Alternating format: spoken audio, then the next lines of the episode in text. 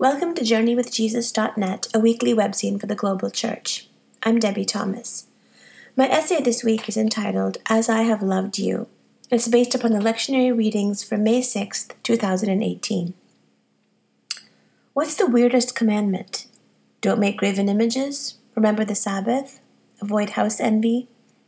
I'd like to propose it as the one Jesus gives his disciples in this week's gospel reading. This is my commandment, he tells them, shortly before he's arrested and crucified, that you love one another as I have loved you. Why do I call this commandment weird? Well, think about it. Can we be ordered to love? Does love obey decrees? My guess is most of us would say no. Shaped as we are by Hollywood or Jane Austen novels or romantic poetry, we usually think of love as spontaneous and free-flowing. We fall in love. Love is blind, it happens at first sight, it breaks our hearts, and its course never runs smooth. Even if we put our culture's hokey cliches aside, we know that authentic love can't be manipulated, simulated, or rushed without suffering serious distortion. Those of us who have kids understand full well that commanding them to love each other never works. The most we can do is insist that our children behave as if they love each other. Share your toys, say sorry, don't hit, use kind words. But these actions, often performed with gritted teeth and rolling eyes, aren't the same as what Jesus is talking about in John's Gospel. Jesus doesn't say, act as if you love. He doesn't give his disciples, or us, the easy out of doing nice things with clenched hearts. Nor would I want him to. Nothing feels as hollow as a loving act performed mechanically. Moreover, I doubt that the people who flocked to Jesus would have done so if they sensed that his compassion was thin or forced. He says, love as I have loved, as in for real, as in the whole bona fide package, authentic feeling, genuine engagement, real action. Honestly, does it sound like he's asking for the impossible? Maybe he is. G.K.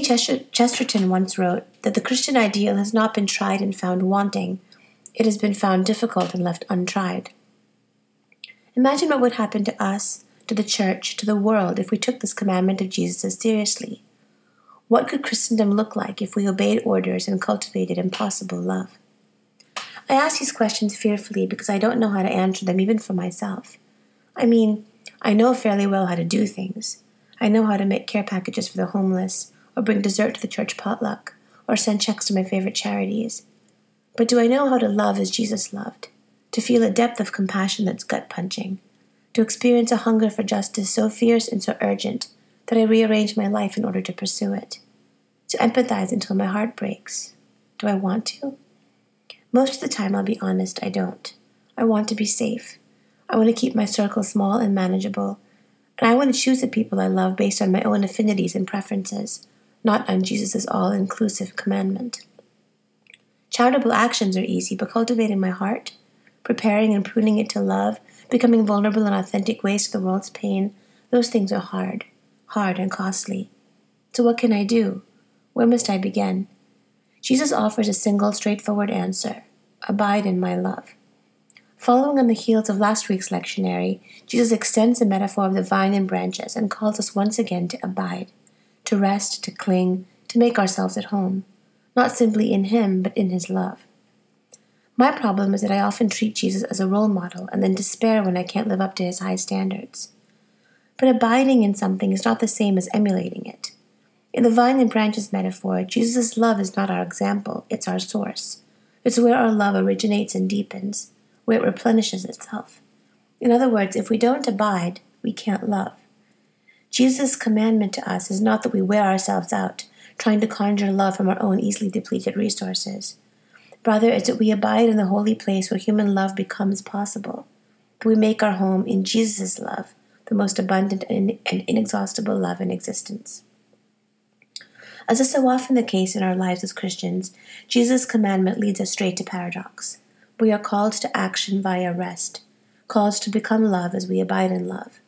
The commandment, or better yet, the invitation, is to drink our fill of the source, which is Christ, spill over to bless the world, and then return to the source for fresh infilling. This is our movement, our rhythm, our dance, over and over again. This is where we begin and end and begin again. Love one another as I have loved you. Abide in my love. In the end, these are finally not two separate actions. They are one and the same. One impossible commandment to save the world. For books this week, Dan reviews His Holiness the Dalai Lama, An Appeal to the World, The Way to Peace in a Time of Division. For the last 58 years, since 1959, the 14th Dalai Lama, Tenzin Gyatso, has lived in exile in India, where he has exercised his spiritual leadership over Tibetan Buddhism. In fact, there are about 100,000 Tibetan refugees living in India, and for that matter, about 400 million Buddhists living in China. In 1989, Gyatso won the Nobel Peace Prize, and in 2007, the U.S. Congressional Gold Medal. In this little book, which is a series of 28 questions and answers with the German journalist Franz Alt that were taken from 30-plus interviews, the Dalai Lama urges the world to adopt what he calls a secular ethics. In his view, the secular ethics transcends all religious, ethnic, national, and cultural boundaries. Whereas we are all born without any religion, he appeals to values that he says are innate in all humans, like benevolence, love, compassion, respect, tolerance, and nonviolence. Humans can get by without religion, says the Dalai Lama. His proposed global secular ethics is more important than the classical religions. These inner and innate values don't contradict any religion, but neither do they depend on any religion. And so, in a world of violence and conflict, some of which is caused by religion, it is no longer enough to ground ethics in religious values.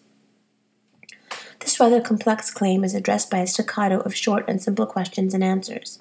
For example, could the next Dalai Lama be a woman? You are for equal opportunity, aren't you? Answer, yes. What do you mean by inner values?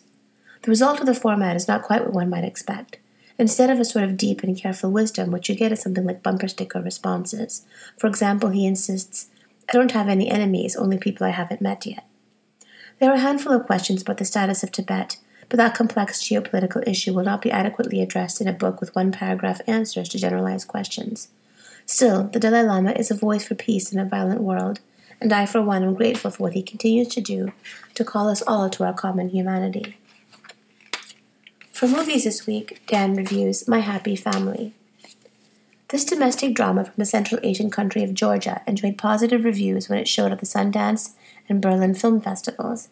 Dan watched it after reading an article that included it as one of several hidden gems on Netflix streaming. The story features a 50-something schoolteacher named Manana, who, against all social and religious expectations in a conservative country, leaves her family. What follows is shame and blame by just about everyone, especially by her brother Rizo, who patronizes Manana, and her belligerent mother Lamara. She's shaming the family. It's a disgrace. She's ungrateful. Your husband Soso is a good man. There's even a family intervention to guilt-trip her into returning. To all of this, Manana has a firm response. I'm a grown woman, so stop trying to control me and lecture me. At a high school reunion, she learned secrets about Soso that she didn't know, and back at home, their son Lasha and daughter Nino add to the domestic turmoil. One thing's for sure. At her apartment on the outskirts of town, every time she opens a door to the outside balcony, there's a strong wind blowing through the trees. This movie is in Georgian with English subtitles. And finally, for poetry, on the sixth week after Easter, True Love by David White. There is a faith in loving fiercely the one who is rightfully yours, especially if you have waited years, and especially if part of you never believed you could deserve this love, and beckoning hand held out to you this way. I'm thinking of faith now, and the testaments of loneliness and what we feel we are worthy of in this world. Years ago in the Hebrides, I remember an old man who walked every morning on the gray stones to the shore of baying seals, who would press his hat to his chest in the blustering salt wind and say his prayer to the turbulent Jesus hidden in the water. And I think of the story of the storm and everyone waking and seeing the distant yet familiar figure far across the water, calling to them, and how we are all preparing for that abrupt waking and that calling and that moment we have to say yes. Except it will not come so grandly, so biblically, but more subtly and intimately in the face of the one you know you have to love. So that when we finally step out of the boat toward them, we find everything holds us and everything confirms our courage. And if you wanted to drown, you could, but you don't, because finally, after all this struggle and all these years, you don't want to anymore. You've simply had enough of drowning, and you want to live, and you want to love, and you'll walk across any territory and any darkness, however fluid and however dangerous, to take the one hand you know belongs in yours. Thank you for joining us at journeywithjesus.net for May 6, 2018. I'm Debbie Thomas.